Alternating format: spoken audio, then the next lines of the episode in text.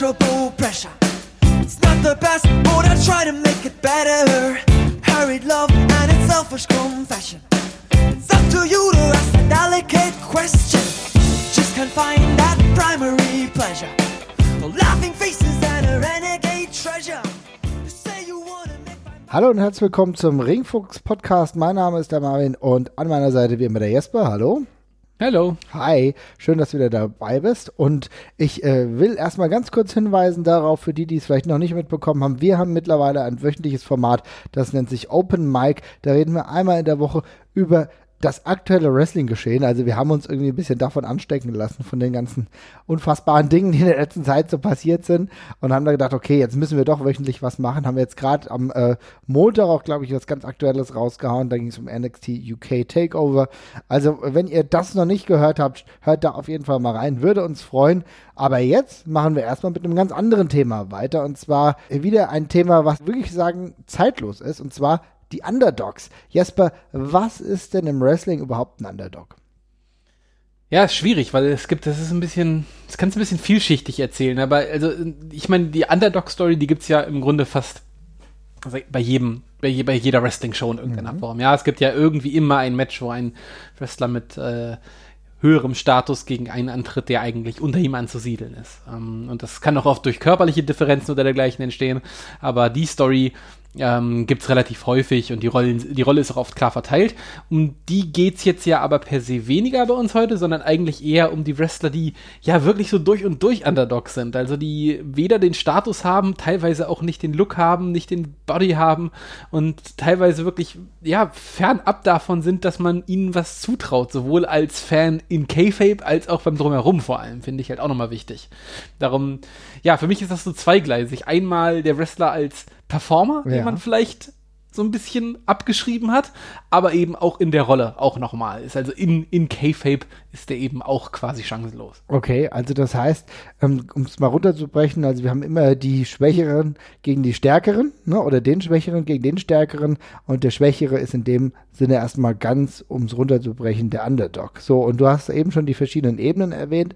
Ist es denn dann etwas, was dann eine Person immer inne hat oder kann das variieren? Wie meinst, wie siehst du das?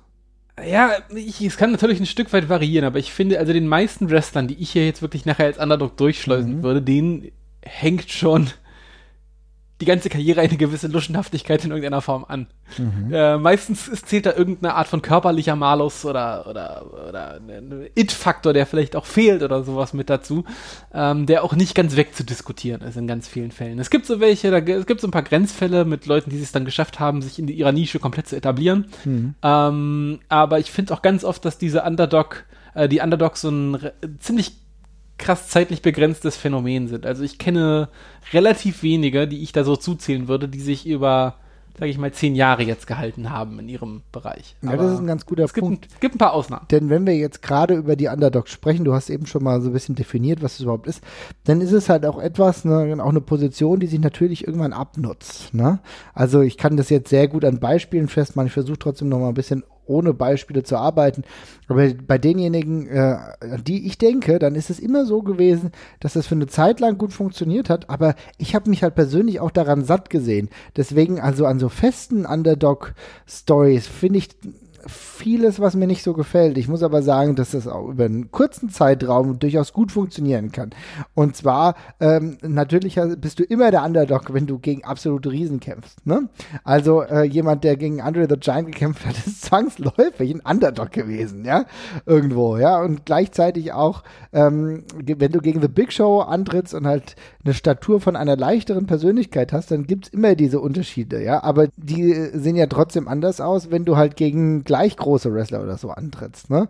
Aber es gibt natürlich dann unabhängig von dieser äh, konkreten Storyline gibt's halt diese Underdogs, die immer, wie du gerade gesagt hast, ein bisschen luschenhaftig sind. Und ich würde sagen, wir können schon gleich auf diese Beispiele mal gehen, denn mir fällt dann immer ein, gegen jeden Wrestler sah die Person halt einfach mau aus, ja, beziehungsweise nicht im wrestlerischen Talent, aber so von der, ja, von der Spargelhaftigkeit, so Leute wie Spike Dudley beispielsweise. Ja, Spike Dudley ist, glaube ich, äh, das, eins, das zentrale Beispiel vermutlich dieser Folge, weil äh, er ja auch noch den extrem spannenden Bonus hat, dass er dann wirklich, dass die Rolle irgendwann so gedreht worden ist und er dann tatsächlich auch wieder ein Favorit geworden ist. Also er war dann ja irgendwann dieser Giant Killer, weil er äh, ja dermaßen zum Sterben eigentlich verdammt war, dass er irgendwann sich äh, einen Spaß draus gemacht hat, vor allem die großen Wrestler Platz zu machen. Aber ja, Spike Dudley, man muss ihn sich nochmal angucken. Gerade in der äh, ECW-Verfassung damals noch. Das ist ein das ist ein richtiger Spacken, ne? Also kann man nicht anders sagen. Das ist halt einfach ein blasser, dünner Typ in zu großen Klamotten, der teilweise auch noch so ein leichtes Drogi-Gimmick hat. Und der ist dazu da, in erster Linie, um verdroschen zu werden. Da müssen wir uns gar nichts vormachen. Der ist größtenteils dazu da, dass man, dass andere Leute, die auch nur einen halbwegs akzeptablen Körperbau haben, sich an dem abreagieren können. Das ist eigentlich die Funktion von dem. Aber irgendwann kippt das halt, weil die Leute anfangen, diesen Typen lustig und gut zu finden und dann fangen sie eben an, die Daumen zu drücken und dann wird's halt ziemlich spannend. Ja, das ist ja sowieso die Magie des Wrestlings, dass es nicht immer nur darauf ankommt, wer gewinnt und wer nicht gewinnt, sondern du kannst natürlich auch sympathisch finden, die Leute, die vielleicht verlieren, aber irgendwie viel gekämpft haben. Und das ist natürlich nicht das, das ist natürlich dieses andere, ne, dass du als Wrestler komplett gut ankommen kannst, auch wenn du halt jedes Match verlierst, weil du halt einfach ein Hemd bist, ne, weil du auch glaubwürdig verkaufen kannst, dass du es bis ganz kurz vor Schluss geschafft hast, ja. Äh, das sieht man ja zum Beispiel äh, beispielsweise auch bei AEW gerade ganz gut äh, dass sie ja dieses strenge Time Limit haben. Und da ist es dann oftmals so, dass dann bis kurz vor Schluss an die 10 Minuten Marke ein Wrestler, der eigentlich klar unterlegen ist, aber rangekommen ist oder vielleicht sogar wirklich mal das Draw geschafft hat. Und da ist es dann auch sind so kleine Erfolge. Und genau sowas, aber in einer anderen Art und Weise hattest du halt früher auch bei Spike Dudley bei der ECW, ja, der natürlich dann aber auch äh, diese Siege erlangt hat, aber da können wir auch noch weiter gucken. Also ich meine, auch Crash Holly, wenn wir uns aus der WWF-Zeit bedienen, ist genauso jemand gewesen, der für, ja, geborene Underdog irgendwie ein Meter groß gefühlt, ja, und äh, am Anfang alles verloren, aber hat sich auch einen Namen daraus gemacht wäre der, der, Name gewesen, den ich gesagt hätte, wenn du mich gefragt hättest, wer der erste ist, an den ich mich erinnern kann, für den das Attribut zugetroffen hat, als ich ihn gesehen habe. Das wäre tatsächlich Crash Holly gewesen damals. Ähm, er hat ja auch noch diesen, äh, diesen Dreh im Gimmick gehabt, dass er so ein bisschen größenwahnsinnig war und eigentlich gedacht hat, dass er ein 200 Kilo schweres äh, Super Heavyweight ist, hat er sich immer bezeichnet, kam ja auch mit der Waage immer noch zum Ring. Oh ja. Äh, und hat dann irgendwann diese absurde 24-7-Regel für den Hardcore-Title auch eingefügt, aber das ist halt auch einfach nur witzig, weil der Typ, also ich meine, äh, Gott hab ihn selig und so, war ein äh, anständiger Wrestler, äh, gar keine Frage, aber er war ja auch ein, eigentlich ein extrem blasser Typ, ne? Also die auf die Körpergröße jetzt äh, weder besonders schnell und flippy noch besonders irgendwie muskulös, also er war eigentlich so ein typischer 0815 Wrestler, hat sich aber durch diese irre Komponente halt selber was gegeben und war halt, hat eben diesen humorigen Anstrich gehabt und hat es eben darüber geschafft, dass die Leute angefangen haben, für ihn zu routen. Also ich finde, so für so zu so einem Underdog gehört auch immer ein ganz klares Defizit in irgendeiner Form. Also es kann ganz oft körperlich sein, aber ich finde nur äh, geringe Körpergröße macht doch kein Underdog aus, da muss immer noch was anderes dabei sein. Der, man muss eigentlich von vornherein sagen, der wird es nie zu was bringen. Das muss auf den ersten Blick klar werden. so, ein, so, also, so ein Rey Mysterio oder sowas, das zählt nicht. Das ist was ah, anderes. Sehr gut, sehr gut, sehr gut. Lass ja. uns doch genau da mal einhaken. Ja. Das ist nämlich eine ganz große Differenzmarke, die wir hier ausmachen müssen. Denn wo ist der Unterschied zwischen eigentlich ein Top-Guy, aber in dieser konkreten Situation ein Underdog und okay, der Typ ist halt eigentlich immer ein Lauch und bleibt auch, deswegen ist er der typische Underdog ist. Weil du machst hier mit Rey Mysterio Mysterio natürlich gerade eine Kiste auf. Denn natürlich ist Rey Mysterio eigentlich in drei Viertel der Fälle äh, im Wrestling-Business immer ein Underdog gewesen, aber halt nicht in deinem Sinne, ja. Nee, ich finde auch, er ist gar kein Underdog gewesen. Und ich finde, diese Story wird auch ganz oft falsch erzählt, weil im Wrestling, also ich natürlich musste Rey Mysterio in jedem Match die, die Story erzählen, dass er kräftemäßig und größenmäßig unterlegen ist mhm. der, in der ersten Stelle, weil er ist klein. Aber, und das finde ich halt auch immer extrem wichtig und ganz besonders wichtig, weil Wrestling hat die geile Möglichkeit, dass du Stories erzählen kannst zwischen körperlich völlig unterschiedlichen Wrestlern. Und ich finde es aber wichtig, dann halt zu sagen, ey, okay, Stärke ist ein Faktor, aber Geschwindigkeit ist der andere. Ähm, und ich finde, das hat man dann zeitweise auch sehr gut gemacht bei Rey Mysterio, weil man hat es halt auch geschafft, ihn durch seine Geschwindigkeit dominant darzustellen. Also in guten Rey Mysterio Matches, da wirkt das nicht mehr wie Nachteil. Die Gegner verzweifeln daran, weil er so schnell ist und kriegen ihn auch nicht zu fassen. Also die legen sich auf die Schnauze beim Versuch, ihn zu greifen zu bekommen. Und das war ja auch einer der Kritikpunkte damals, als Rey Mysterio ähm, äh, World Heavyweight Champion ge geworden ist in, der, in der WWE, dass er, äh, dass, dass teilweise immer diese Underdog-Schiene wieder durchgebuckt worden ist bei dem und er immer diese krassen Comeback-Matches hat, was nicht zu dem Charakter passt. Der kann natürlich, der soll auch mal auf die Schnauze kriegen, gerade gegen stärkere und größere Wrestler, aber trotzdem muss auch immer wieder rausgearbeitet werden, dass die Geschwindigkeit von dem was ist, was andere einfach gar nicht haben. Das ist ein eigenes Alleinstellungsmerkmal, was ihn halt gut macht. Und da ist dieser Unterschied, weil Mysterio ist halt so ein geiler, crisper und schneller Wrestler. Mhm. Da ist doch klar, das ist ein Superheld. Das ist kein, das ist kein, das ist kein klassischer Underdog. Der ist klein, aber die, der ganze Charakter sagt, es ist egal, ob ich klein bin. Das ist wurscht. Das ist eigentlich mega gut, dass du eigentlich. Ist egal. Ja, ja, diese Differenz ausmachst, ja. Mal, Ja. Red ruhig weiter, ja. Ja, genau. Genau das, genau das finde ich so wichtig, weil ich finde, Wrestling beschränkt sich an der Stelle so krass, wenn es nur eine Geschichte von Körpergröße und Stärke erzählt. Weil das ist ja das, das, das super Interessante, dass auch, keine Ahnung, Matt Riddle, auch wenn er, gut, der sieht jetzt auch aus wie ein Adonis, das ist vielleicht ein schlechtes Beispiel. Aber dass der eben, sagen, die, ja, ja, jetzt kommt ja, aber an, ja. ja, gut, aber, aber das, das auch, sagen wir mal, wenn, wenn Matt Riddle gegen The Big Show antreten würde, da wird ja auch keiner mit der, äh, niemand zusammenzucken, wenn der ihn, wenn der ihn mit, dem- mit dem äh, High Knee oder sowas sofort nach acht Sekunden ins Reich der Träume schickt. Das ist soll ja auch genauso sein. Genauso ist die Geschwindigkeit, ist ja auch ein gleicher, gleichwertiger Faktor. Und in guten Rey Mysterio Matches sieht das genauso erzählt aus, finde ich. Also es gibt ja gerade in der WCW richtig viele ja, Squash-Matches möchte ich jetzt, jetzt nicht nennen, aber diese typischen 5, 6, 7 Minuten TV-Matches, mit denen man immer wieder etabliert hat, hey, der Typ ist gleichwertig, wo Rey Mysterio gegen Leute antritt wie, keine Ahnung, Hugh Morris vielleicht oder sowas, weiß nicht, ob es das Match jetzt wirklich gegeben hat, aber mal so als Beispiel, ne, wo Rey Mysterio diese Leute fertig macht. Ja, genau, Also, ja, klar. In, aber, aber indem er einfach schneller ist. Und das ist dann halt kein Underdog für mich. Aber das ist dann wirklich die, genau dieser Unterschied, ähm, weil er selbst eigene Vorteile, eigene Stärken mitbringt und die dementsprechend auch skizziert werden. Ne? Das ist, glaube Genau. ich, genau der Punkt, dass wir sagen können, okay, wenn wir jetzt hier eine äh, Trennlinie machen, dann müssen wir sagen, dass diejenigen keine Underdogs sind, die auf andere Art und Weise wirklich stark porträtiert werden. Ne? Das heißt, dass wir zum Beispiel sagen, ähm, wie bei Rey Mysterio die Schnelligkeit. Bei anderen könnte es theoretisch auch eine große Fähigkeit im mattenbasierten Wrestling. Genau, genau, genau. Exakt sowas. Genau sowas. Und ich finde, diese ganze ähm, Körpergrößenfixierte, das ist ja auch eine, antiqu eine antiquierte Wrestling-Betrachtungsweise. Also die war ja früher noch viel, viel wichtiger und das hat ja auch ein ähm, ein Grund, dass man immer gesagt hat, okay, in der WWE, das ist das Land of the Giants, da schaffst du es nur, wenn du 1,90 Meter plus bist und dergleichen. Aber das ist ja Gott sei Dank, nimmt das ja immer wieder, geht das ja immer weiter zurück. Und es ist ja auch heutzutage so, dass man, dass wir genug Wrestler haben, die äh, ganz anders aussehen wie ein Zack Saber Jr., der früher aufgrund seines Körperbaus äh, überall quasi ein prädestinierter Punching Ball gewesen wäre. Heutzutage aber eben genau durch das, was du sagst, ist auf der Matte scheiße gefährlich. Da ist der überall als ultra gefährlich anerkannt und das ist doch, das ist doch super so. Das soll ja auch so sein. Und genau das ist die Grenze zu einem Underdog. Ein Underdog hat für mich vielleicht bis auf die Ausnahme Fighting Spirit oder sowas oder ein großes Herz, hat er nichts, was für ihn spricht, in aller Regel. Sehr gut. Und ich glaube, das ist total klasse. Man merkt, dass es doch gewisse Beispiele braucht, um wirklich herauszuarbeiten, was zumindest für uns eher dieser Underdog-Rolle entspricht. Und jetzt haben wir ganz klar herausgearbeitet, es ist zumindest äh, derjenige, der eigentlich kaum wirklich Attribute hat, im Gegensatz zu einem schnellen Wrestler, einem technisch unglaublich versierten Wrestler. Vielleicht jemand, der aus dem Amateurring kommt und da äh, Trophäen eingeheimst hat und dementsprechend dort eine gewisse Versiertheit hat. Also es ist jemand, der eigentlich relativ wenig zu bieten hat. So, und wir haben natürlich jetzt über die eine äh, Möglichkeit der Erzählung gesprochen. Aber dann will ich schon von dir mal wissen, wen hast du denn noch so im Blick? Ähm, ich hatte mir tatsächlich noch Mikey Whipwreck aufgeschrieben. Also wir haben tatsächlich in der, in der ECW ja ein paar von, von diesen Leuten gehabt, aber Mikey Whipwreck ist ja auch noch ein ganz klassisches Beispiel, der auch noch äh, die witzige Story äh, im echten Leben quasi dahinter hat, dass er als, ja, für die Ringcrew quasi gearbeitet hat, im Ausgleich dafür, dass er vor den Shows ein bisschen im, im Ring herumturnen darf.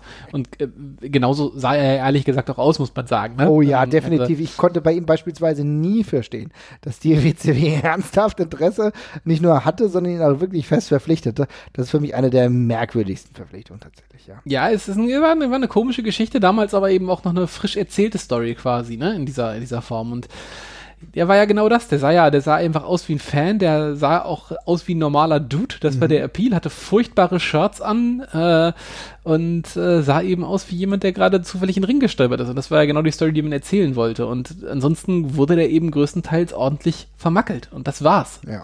Ja. Am Hat Anfang ja, auch, zumindest. hat ja auch all, nicht alles immer clean abgeschlossen. Also wenn du dir überlegst, einige Moves waren dann durchaus auch gebotcht. Ne? Also jetzt Ja. der crispeste Wrestler aller Zeiten gewesen. Also da hat vieles nicht so hundertprozentig gepasst, was aber im Endeffekt natürlich auch zu seinem Charakter ähm, durchaus gepasst hat. Ne? Also Mikey Whipwreck war definitiv jemand, ähm, heute könnten wir theoretisch über Marco Stunt sprechen, ja, äh, wenn wir jetzt ganz in 2019, beziehungsweise jetzt aktuell sind wir ja sogar in 2020, äh, äh, wenn wir darüber reden, dann müssen wir jetzt bei All Elite Wrestling über Marco Stunt sprechen, der gefühlt ein Meter groß ist, wahrscheinlich ist er ein Meter, ich weiß nicht, 58, 59, also er sieht sehr, sehr klein aus. Ich weiß nicht, ob er wirklich so klein ist, aber ich habe ihn noch nie live gesehen.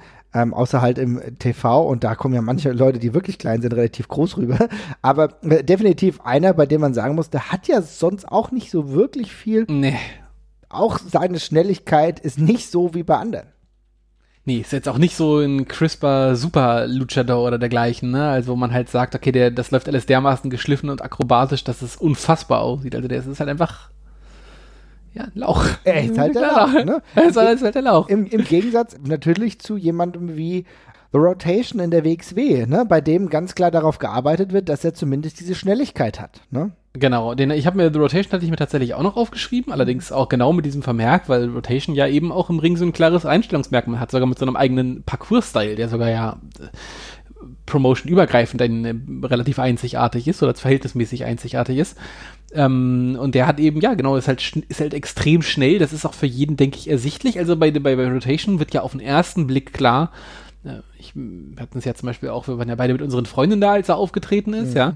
Da wird ja, ich, ich glaube, denen ist ja auch auf den ersten Blick auch klar geworden, was der Appeal von dem ist, weil der eben einfach durch den Ring saust und die Gegner reagieren ja auch extrem äh, so äh, drauf, ne? Die sind ja baff meistens, wenn das passiert. Und das ist halt was anderes. Ja, genau das ist es. Also das ist natürlich dann einfach aufgrund der Fähigkeiten, die er dann doch hat, gerade im Vergleich zu anderen, ist er da nochmal ein Alleinstellungsmerkmal, was er hat, weil er halt auch sich einfach ganz anders bewegen kann. Insofern würde ich ihn da auch aus der Kategorie rausnehmen.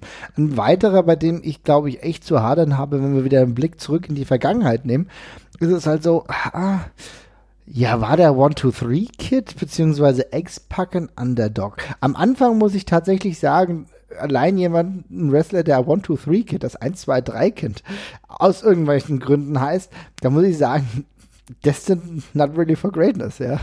Ja, nee, das ist tatsächlich eher schwierig. Also gerade in der damaligen Zeit, also der, es wird ja, also wenn man, wenn man heutzutage drauf guckt mit dem Wissen, was das eigentlich für ein guter Wrestler war und ist und was noch für eine Karriere vor dem lag, da kann man natürlich auch sagen, okay, das ist ja jetzt kein klassischer, nicht mehr, ist ja nicht mal ein klassischer Jobber gewesen per se.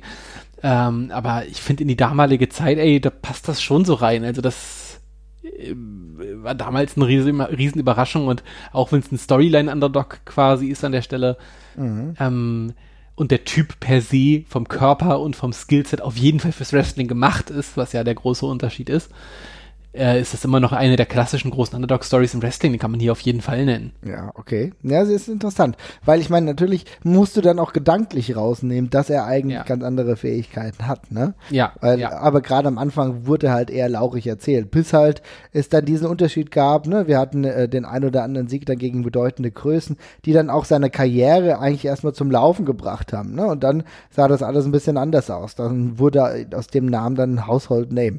Aber ähm, am Ende ist es so, dass ich immer das Gefühl habe, wenn wir jetzt hier gerade über Underdogs sprechen, dass wir meistens eigentlich eher über Leute sprechen mit einem sehr leichten Gewicht. Ja. Gibt es denn irgendwelche Underdogs, an die du dich erinnern kannst, bei denen du sagen würdest, die waren Underdogs trotz der Tatsache, dass sie zum beispielsweise ein äh, doch bedeutenderes Gewicht hatten oder gar nicht so lauchig aussahen?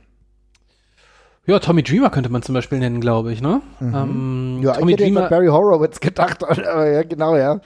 ja, ja, ja, klar, gut, das wäre, wäre, wäre auch möglich, ähm, Mhm. aber äh, ich, Tommy Dreamer ist zum Beispiel auch jemand, finde ich, der trotz seiner äh, trotz seiner Voraussetzungen eher Wrestler, Wrestling-Star geworden ist, finde ich. Also Tom, wenn man sich Tommy Dreamer anguckt, heute wie damals, das ist jetzt niemand, wo man sagt, okay, das ist, der sieht nach einem Superstar aus, ne? Also der war jetzt damals, war jetzt keine, war jetzt, ich meine, der war jetzt ja nicht schlimm außer Form oder sowas, als er in der ECW damals angefangen. Das war jetzt ja kein Fettling oder sonst irgendwas.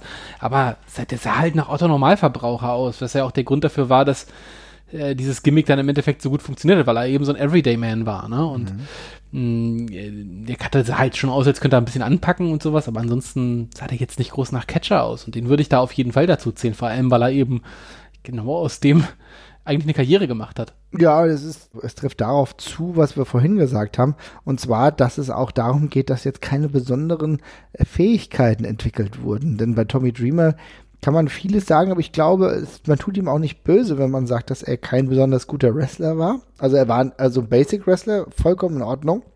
Ja. Aber Basic halt. Ne? Keine der krassen Basic, Stärken gehabt, keine ähm, krasse Stärke insofern, dass er jetzt der schnellste war, dass er der körperlich fitteste war.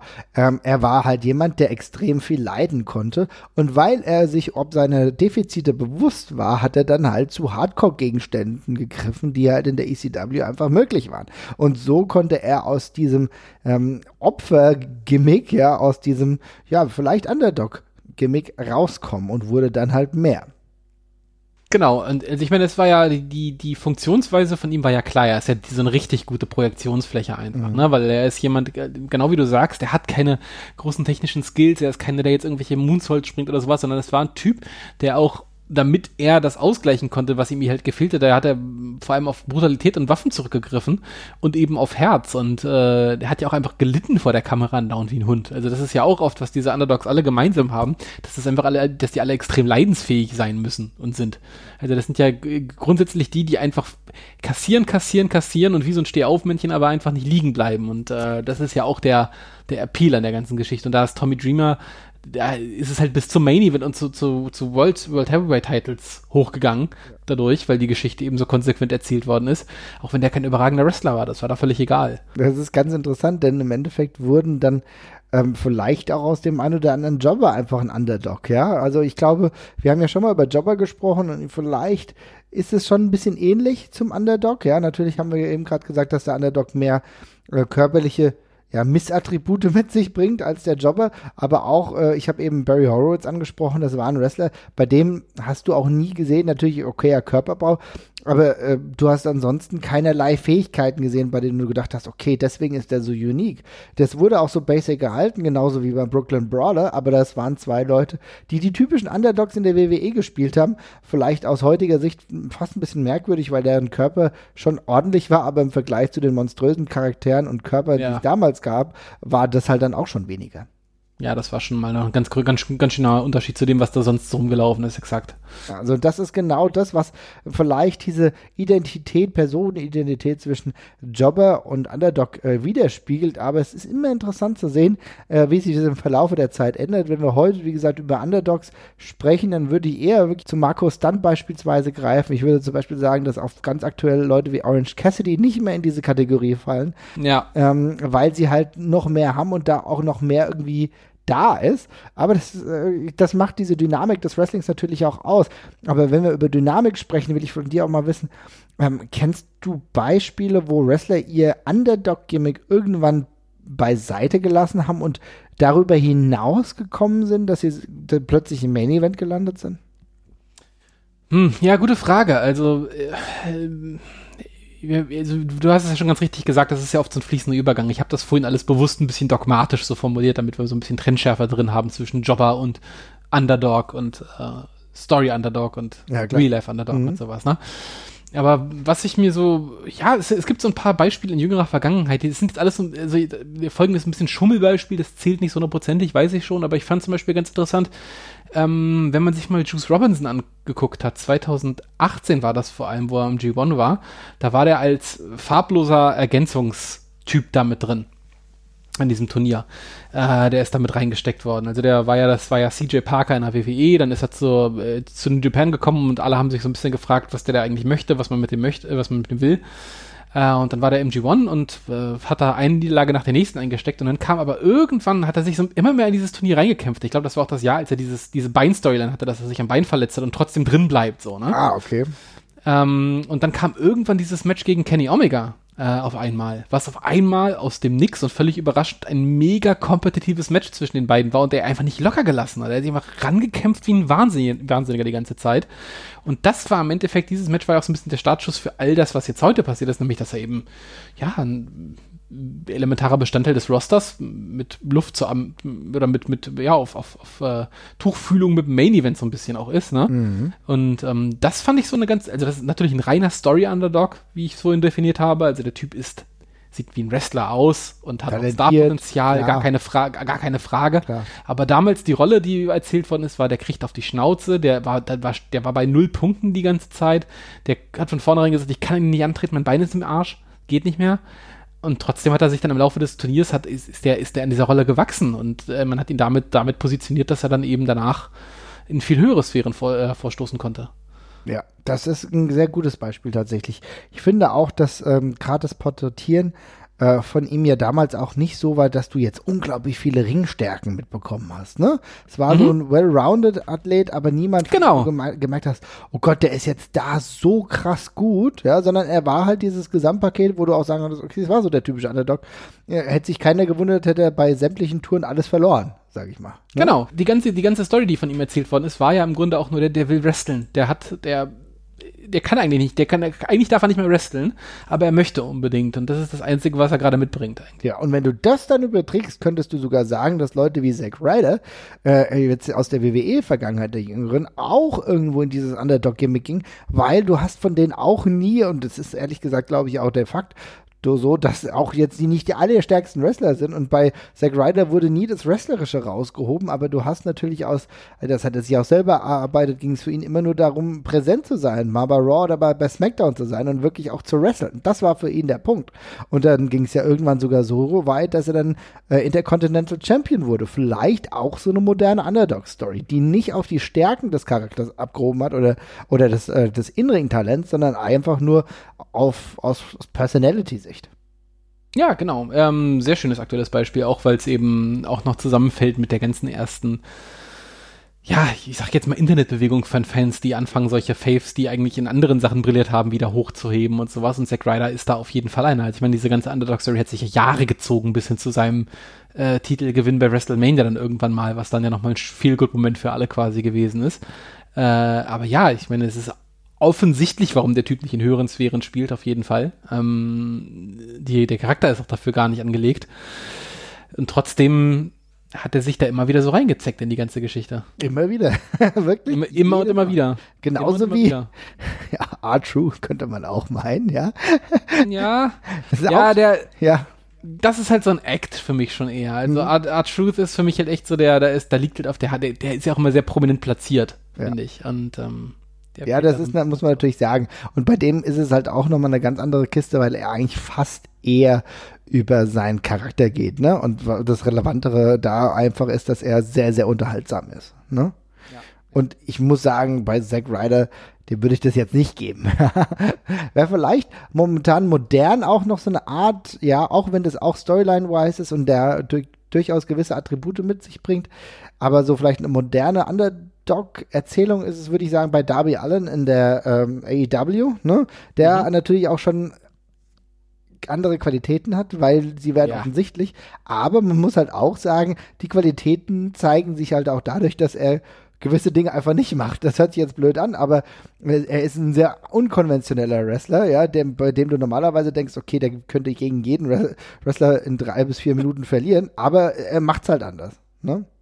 Ja, genau. Also ich meine, der ist ja auch, der ist ja, der ist ja auch einfach ganz, ganz krass positioniert. Der wird ja auch als extrem cool dargestellt und mhm. ähm, bei dem wird einfach die Andersartigkeit gehighlightet. Der ist, der nimmt so ein bisschen in, in Storyline die, die Underdog-Rolle ein, aber es ist ja so ein Never, Never Die-Typ im Grunde, ne? Also genau. der einfach, der einfach, der einfach nicht, der ist einfach nicht klein zu kriegen. So ein bisschen ja, wie Jeff der, Hardy früher. Genau, Daredevil, so eine Art, ne? Moderner ja, Daredevil, genau. Ne? Ja, genau. Das ist schon ein bisschen was anderes, aber es geht in die gleiche Richtung. Es hat auf jeden Fall sehr viele Anleihen davon und ähm, äh, spielt ja auch sehr viel jetzt gerade damit, dass er so viel verloren hat und dergleichen. Also die Story, die erzählt wird, ist eine ähnliche, ähm, auch wenn er natürlich ein offensichtlicherer Star ist, auf jeden Fall. Mhm.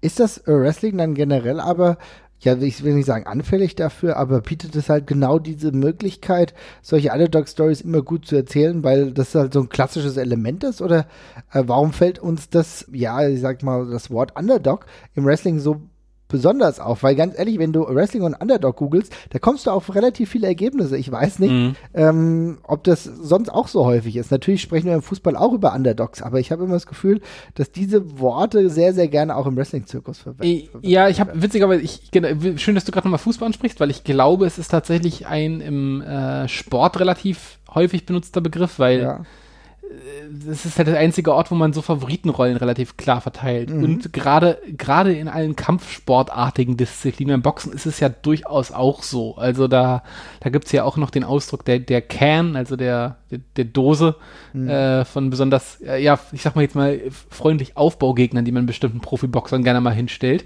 äh, wo es dann ja auch den einen oder anderen Überraschungssieg gab, aber selten sind ja so äh, Favoritenrollen so super krass klar verteilt, wie in 1 gegen 1 Sportarten so, ne? Ja.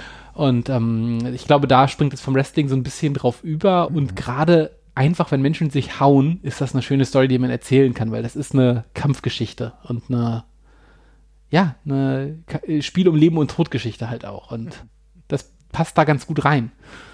Kann ich nachvollziehen. Ja, ich glaube, ich glaube, da haben wir doch einigermaßen die Genese so ein bisschen äh, ja beleuchtet. Jetzt will ich aber von dir noch wissen. Denk mal zurück. Was waren so deine, na, sagen wir mal, deine Top 2 Underdogs? Fangen wir an mit deiner Alle Nummer 2. Nummer, okay. Ähm, ich muss, also das ist jetzt einer, wo ich ein bisschen mit meiner eigenen Regel breche, weil es offensichtlich ein ziemlicher Storyline-Underdog ist, mhm. aber irgendwie auch nicht. Ähm, und das Mick Foley. Okay, jetzt hast du aber finde, deutlich gebrochen eigentlich, ne, mit der Idee. Ja, ne? einerseits ja, andererseits nein, weil Mick Foley ist eigentlich auch jemand, als wenn du dir Mick Foley ansiehst, ist das auch also angenommen, ich würde dir heute einen Wrestler zeigen, der aussehen würde wie Mick Foley, aber hätte nicht Mick Foleys Gesicht. Und ich würde dich fragen, wo landet der wohl im Wrestling in deinen Augen?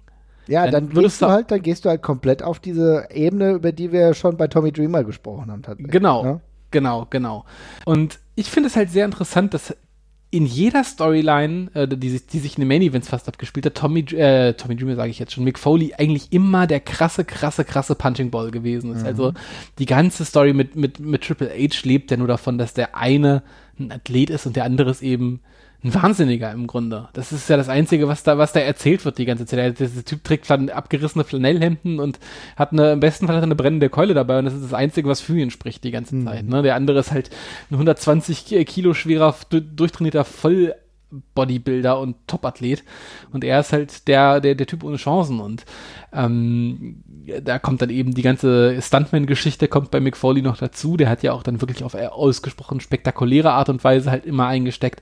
Aber das ist für mich von der Erzählung her ist er der, ist er, ist er der, ist er der typische Underdog. Es ist auch ein Everyday Man so. Ähm, er ist jetzt auch nicht der beste Wrestler gewesen. Also ich meine, auch Nö. das kommt nämlich wieder da hinzu. Er ist ein sehr basic Wrestler gewesen, der sehr gut bumpen konnte, der viel einstecken konnte, der sich andere Wege entwickelt hat, um zu diesem Erfolg zu kommen. Aber auch da muss man natürlich sagen, es macht natürlich Sinn, denn dieses Everyday Man Gimmick, was du eben gerade beschrieben hast, das hat er natürlich insofern ausgehebelt, weil er ähm, von seiner Natur vielleicht so war, aber halt extrem krasse Charaktere benutzt hat, um auch noch mehr auf sich aufmerksam zu machen. Insofern, es hebelt das Ganze so ein bisschen aus, aber ich kann es verstehen und natürlich muss man eigentlich fast sagen, dass McFoley dann vielleicht einer der größten Underdogs, wenn wir sie wirklich darunter, ihn wirklich darunter subsumieren wollen, ist, denn er hat es mit am weitesten gebracht. Ja, auf jeden Fall. Ja, und als zweite Nummer, aber warte, mach du erstmal eine. Dann ja, mach ich mal eine. Und lustigerweise schließe ich jetzt hier an mit einem ehemaligen Tag-Team-Partner von ihm. Und zwar Terry Funk. ja. Und zwar habe ich nämlich die Theorie, dass ähm, Underdogs auch im Laufe der Zeit sich erst zu solchen entwickeln können. Und zwar, wenn die Zeichen der Zeit gegen sie stehen. Ne? Und das heißt, ehemalige Top-Wrestler und eben ehemalige gute Wrestler, die immer älter werden, kommen dann irgendwann in diese Rolle.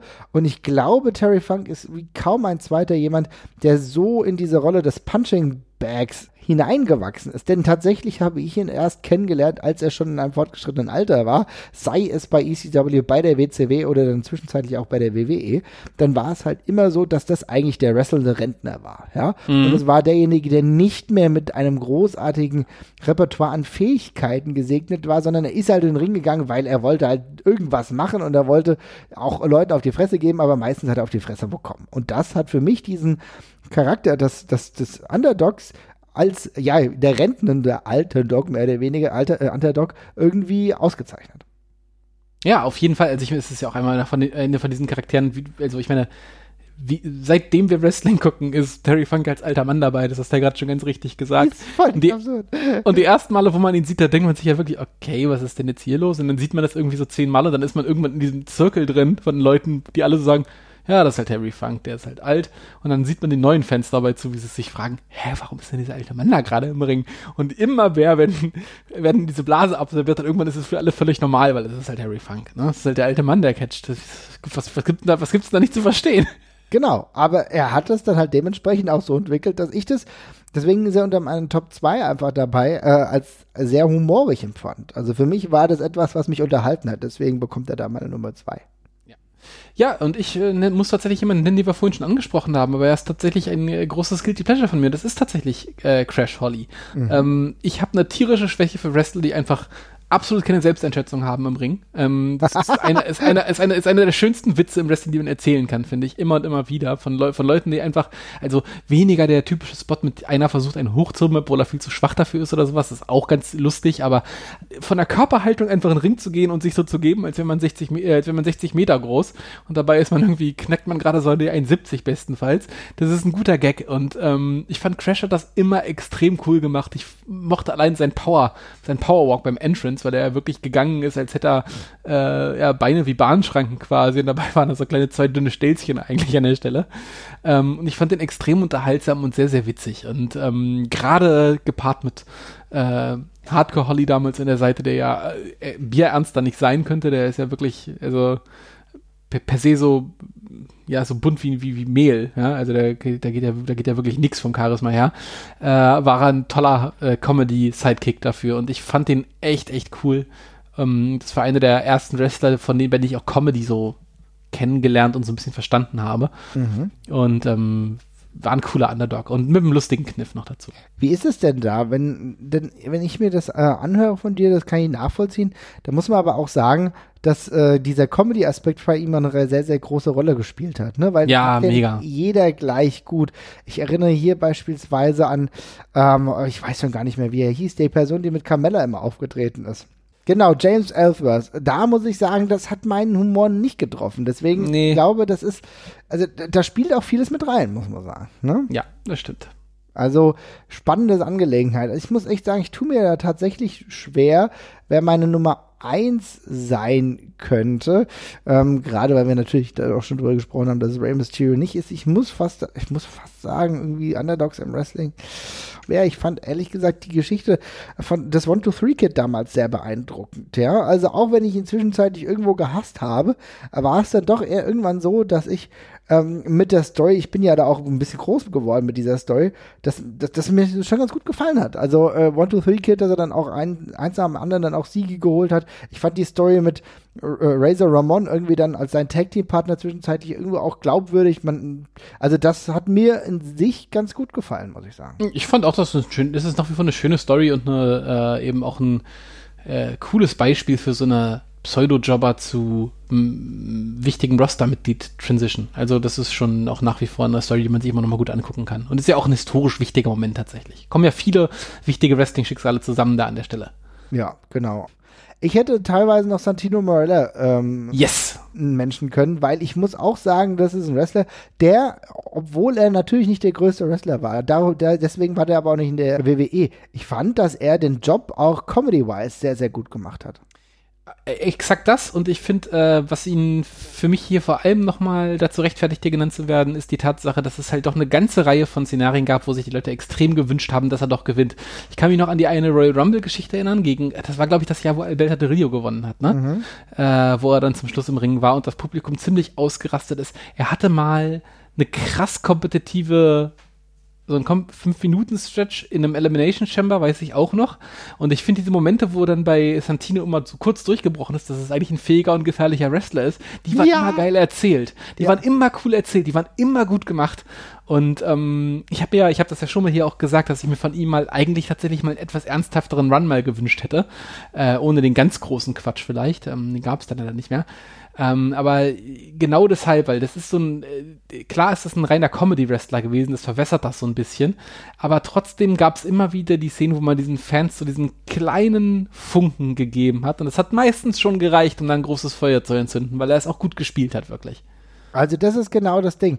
Ich finde es interessant, dass wir, glaube ich, in der Zeit leben, in dem es so viele gute Wrestler gibt, dass du gar nicht diesen Weg gehen musst, dass du sagst, du machst ähm, aus ihm einen ernsthaften Athleten. Ne? Weil das hätte natürlich vielleicht eine Weile gedauert. Fakt ist aber, dass Santino Marella einfach jemand ist, der im Mixed Martial Arts unglaublich bewandt ist, ja, dass der weiß, äh, wie sich im Ring zu bewegen ist. Und bei dem hätte ich mir genau diesen Run unglaublich gerne mal gewünscht. Das hätte ja noch nicht mal in der WWE sein müssen.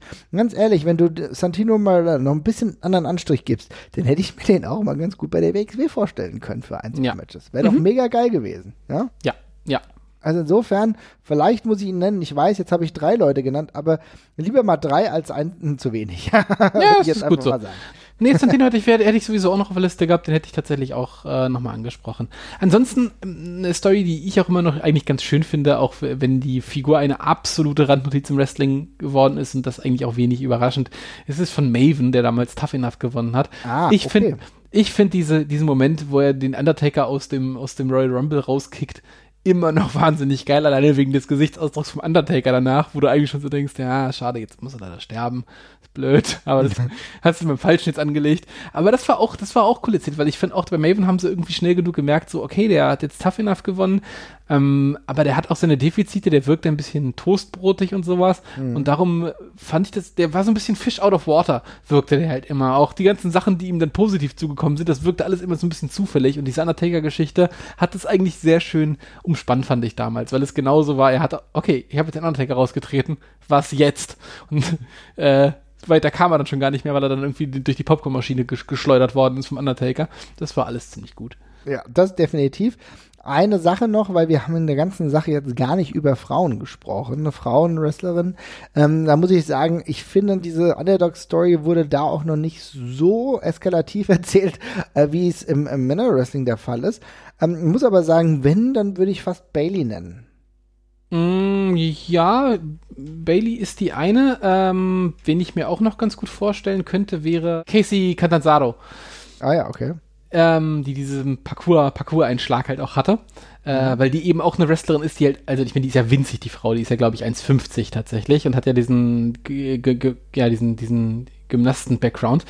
Ähm, und die, auf, also einmal aufgrund der Körpergröße, aber auch aufgrund der Tatsache, dass sie eben nur anders wrestelt als andere. Also die hat ja wirklich super wenig im Moveset, was bei einer traditionellen Wrestlerin dabei ist, sondern die macht ja nur, die hängt ja nur an irgendwelchen Sachen rum und hangelt sich an irgendwelchen Sachen lang. Auch wieder Das- spannend tatsächlich, ja, aber Ja, gut, ja. ja. hm. Ja, finde ich aber auch gut. Also ähm, was ganz anderes und trotzdem natürlich aufgrund der körperlichen Unterschiede vermutlich auf ewig dazu verdammt, immer der Underdog zu sein in Matches auch. Aber äh, hat mir bisher in den paar Sachen, äh, gerade in diesen Royal Rumbles, wo sie mit dabei war, hat mir es mega gut gefallen. Das war alles immer lustig erzählt.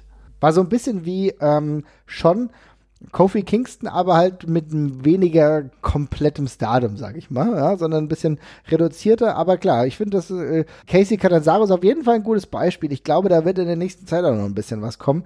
Wie gesagt, für mich war es ansonsten so die frühere Bailey, ja, wo es auch nicht zwingend darum ging, was so im Ring so passiert, eher so gute Laune und so weiter und so fort. Aber das sind so die Erzählungen, die mir bei ähm, Wrestlerinnen einfallen. Ansonsten würde ich fast sagen, schauen wir mal, wie es weitergeht. Hast du denn noch etwas? Wolltest du noch äh, etwas wissen oder etwas sagen oder eine Frage beantworten? Nee, tatsächlich habe ich jetzt den Großteil Leute durch. Also ich, was ich noch ganz spannend finde, ist, dass später im Laufe der Karriere ja mancher wieder, also du hättest ja schon von Terry, Terry Funk oder sowas gesprochen, aber es ist, kommt ja immer wieder vor, dass Leute später in die in der Karriere wieder in diese Underdog-Rolle reinrutschen, ähm, wenn sie eben die, ja, diese Veterans sind, die halt ab und zu noch mal so einen Sieg einheimsen. Also zum Beispiel Honma bei New Japan Pro Wrestling. Ja, sehr gut, Äh, sehr gut, der, sehr gut. der, ja. der ja irgendwann auch ähm, eigentlich schon wieder so eine komplette Egalrolle hatte, Mhm. aber dann doch irgendwie alle Jubeljahre dann doch mal aus dem Nix wieder einen wichtigen Sieg bekommt, was dann auch immer von allen immer sehr gemocht wird.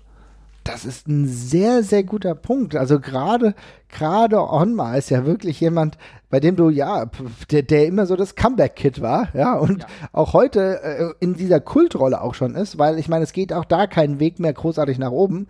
Der wird jetzt nie einen World-Title-Run haben, aber der ist halt immer da, der hat immer Matches und äh, der verliert oft, aber das ist dann auch irgendwann so eine scheißegal-Rolle, die er ja auch wirklich schon Jahrzehnte fast hat, ja. ja. Also das ist, ja, stimmt, das ist ein sehr guter Punkt. Also Honma, ja, finde ich, äh, finde ich spannend. Was mir vielleicht jetzt heute noch einfällt, und das ist so ein Wild Guess, ist, glaube ich, dass einer der Wrestler, die momentan am angesagtesten auch ein kompletter Underdog ist und genau das auch gerade verkörpert, ist Bad Boy Joey Janella. Oh, ja, sehr gutes Beispiel tatsächlich. Ja, ja, natürlich. Weil er auch einfach auch nicht aussieht wie jemand, der eigentlich wresteln sollte unbedingt und eben äh, auch ein komischer Typ etwas ist halt. Ja, er geht, ja, er sieht halt aus wie, ja, er sieht halt irgendwie lustig aus, aber er sieht ja erstens auch von der Statur her nicht aus wie ein krasser Wrestler, so, ja, ohne jetzt äh, Bodyshaming zu betreiben, das ist ja auch total cool. Ich will das ja sagen, wir finden das ja, ja gut, ja. ja. Aber er sieht anders aus, auch hat einen anderen Look, also auch so von den, von den Klamotten, die er trägt. Er hat einen sehr basigen äh, äh, In-Ring-Stil, also man kann ja nicht sagen, dass, oh, er ist jetzt von Joe Janella, da freue ich mich immer auf den und den Move, sondern, naja, er macht das halt und er geht natürlich auch krass über die Hardcore- und Endurance-Schiene, genauso wie es ein Tommy Dreamer gemacht hat. Ja, das stimmt. Ja, auf jeden Fall. Das ist auch, ja, und er hat ja eben noch die ganze andere Geschichte dabei, dass er eben so bei Social Media und sowas äh, mhm. extrem aktiv ist und diese ganze, ähm, ja, wie, diese ganze Fannähe halt auch noch so krass lebt und vorlebt. Ne? Also ist ja ein relativ sehr greifbarer Wrestler und sowas, was ja vermutlich die logische äh, Weiterentwicklung von dem ganzen Tommy Dreamer Gimmick im Grunde ist, dass man sich dann eben so gibt. Ähm, ja, auf jeden Fall, sehr gutes Beispiel. Also da, da ist auf jeden Fall sehr viel von mit drin. Eine Person, die wir jetzt noch gar nicht angesprochen haben, möchte ich auch noch ganz kurz ansprechen, weil ähm, ja, man kann Wrestler so darstellen äh, und äh, so, dass es augenscheinlich ist, dass sie Underdogs sind, dadurch, dass sie eben äh, ja kleiner sind oder, mhm. oder, oder Defizite haben äh, Zack Gowen war jetzt, glaube ich, auch nochmal ein wichtiges Beispiel von jemand, der eben tatsächlich einfach ein körperliches Handicap hatte, dem Bein gefehlt hat äh, aufgrund einer Krebserkrankung und der ja auch so als ultimativer Underdog in der WWE erzählt, äh, dargestellt worden ist. Also der hatte nun natürlich den Vorteil, dass er sehr akrobatisch war, das wurde ja auch mhm. äh, lang und breit erzählt bei dem Charakter, aber gleichzeitig war der Typ sehr, sehr dünn auf jeden Fall, ne? also der war ja ein, ein Hemd quasi und dazu hat er eben Bein weniger gehabt als alle seine Gegner. Ähm, aber das war ja auch eine reine Underdog-Geschichte, die dann eben sogar daran gipfelte, dass er dann eben sich mit Brock Lesnar angelegt hat, was nach heutigen Maßstäben völlig irre wirkt, finde ich. Ähm, aber ja, auch ein sehr wichtiger und integraler Bestandteil von ein paar Monaten in der WWE gewesen, auf jeden Fall. Definitiv, es ist echt ähm, ein Experiment gewesen, kann man sagen, ja. Ob das jetzt großartig geglückt ist, will ich gar nicht beantworten. Ja. Es hat aber Aufmerksamkeit auf sich gezogen. Und ich glaube, es hat für ihn als Wrestler jetzt auch nicht so viele Nachteile gehabt. In persönlicher Hinsicht ist das wahrscheinlich wieder eine ganz andere Kiste. Aber du hast recht. Es ist natürlich die natürliche Underdog-Geschichte allein, weil die ganz faktisch Gliedmaßen fehlen. Dann kannst du nur Underdog sein. Es gibt keine Art und Weise, bei denen du sagen würdest, okay, gerade weil er ja auch, er ist ja dann auch mit einem Bein nur im Ring gestanden. Ne? Also ich meine, hätte er jetzt ein zweites Bein gehabt, was er die ganze Zeit konstant dabei gehabt hätte oder so, ne? Wie, das, wie ich mir das vielleicht bei der ein oder anderen Arm vorstellen könnte, dann wäre es ja vielleicht gar kein Nachteil gewesen. So war es aber ein deutliches, ne? Also es ist ein gutes Beispiel. Kann man mal reinschauen, vielleicht für Leute, die das noch gar nicht so gesehen haben. Genau. Und ansonsten würde ich sagen, haben wir das Underdog-Thema auf jeden Fall mal angerissen. Liebe Leute, da gibt es bestimmt noch viel mehr, ja? Und ich glaube, wir haben bestimmt vielleicht nur 20 Prozent von den Underdogs genannt, die äh, es gibt und wahrscheinlich habt ihr vielleicht auch eurer Favorit noch gar nicht so dabei, dann schreibt das mal, ist gar kein Problem. Ich bin da sowieso immer sehr interessiert daran, mal zu mitzubekommen. Wir haben jetzt gerade auch wieder so ein äh, paar Kommentare bekommen, das finde ich auch super, gerade für unsere letzte Folge Open Mic, das hat mich sehr gefreut. Also, liebe Leute, schreibt es mal rein und dann würde ich sagen, hören wir uns ganz bald wieder. Macht's gut, ciao. Ciao, ciao.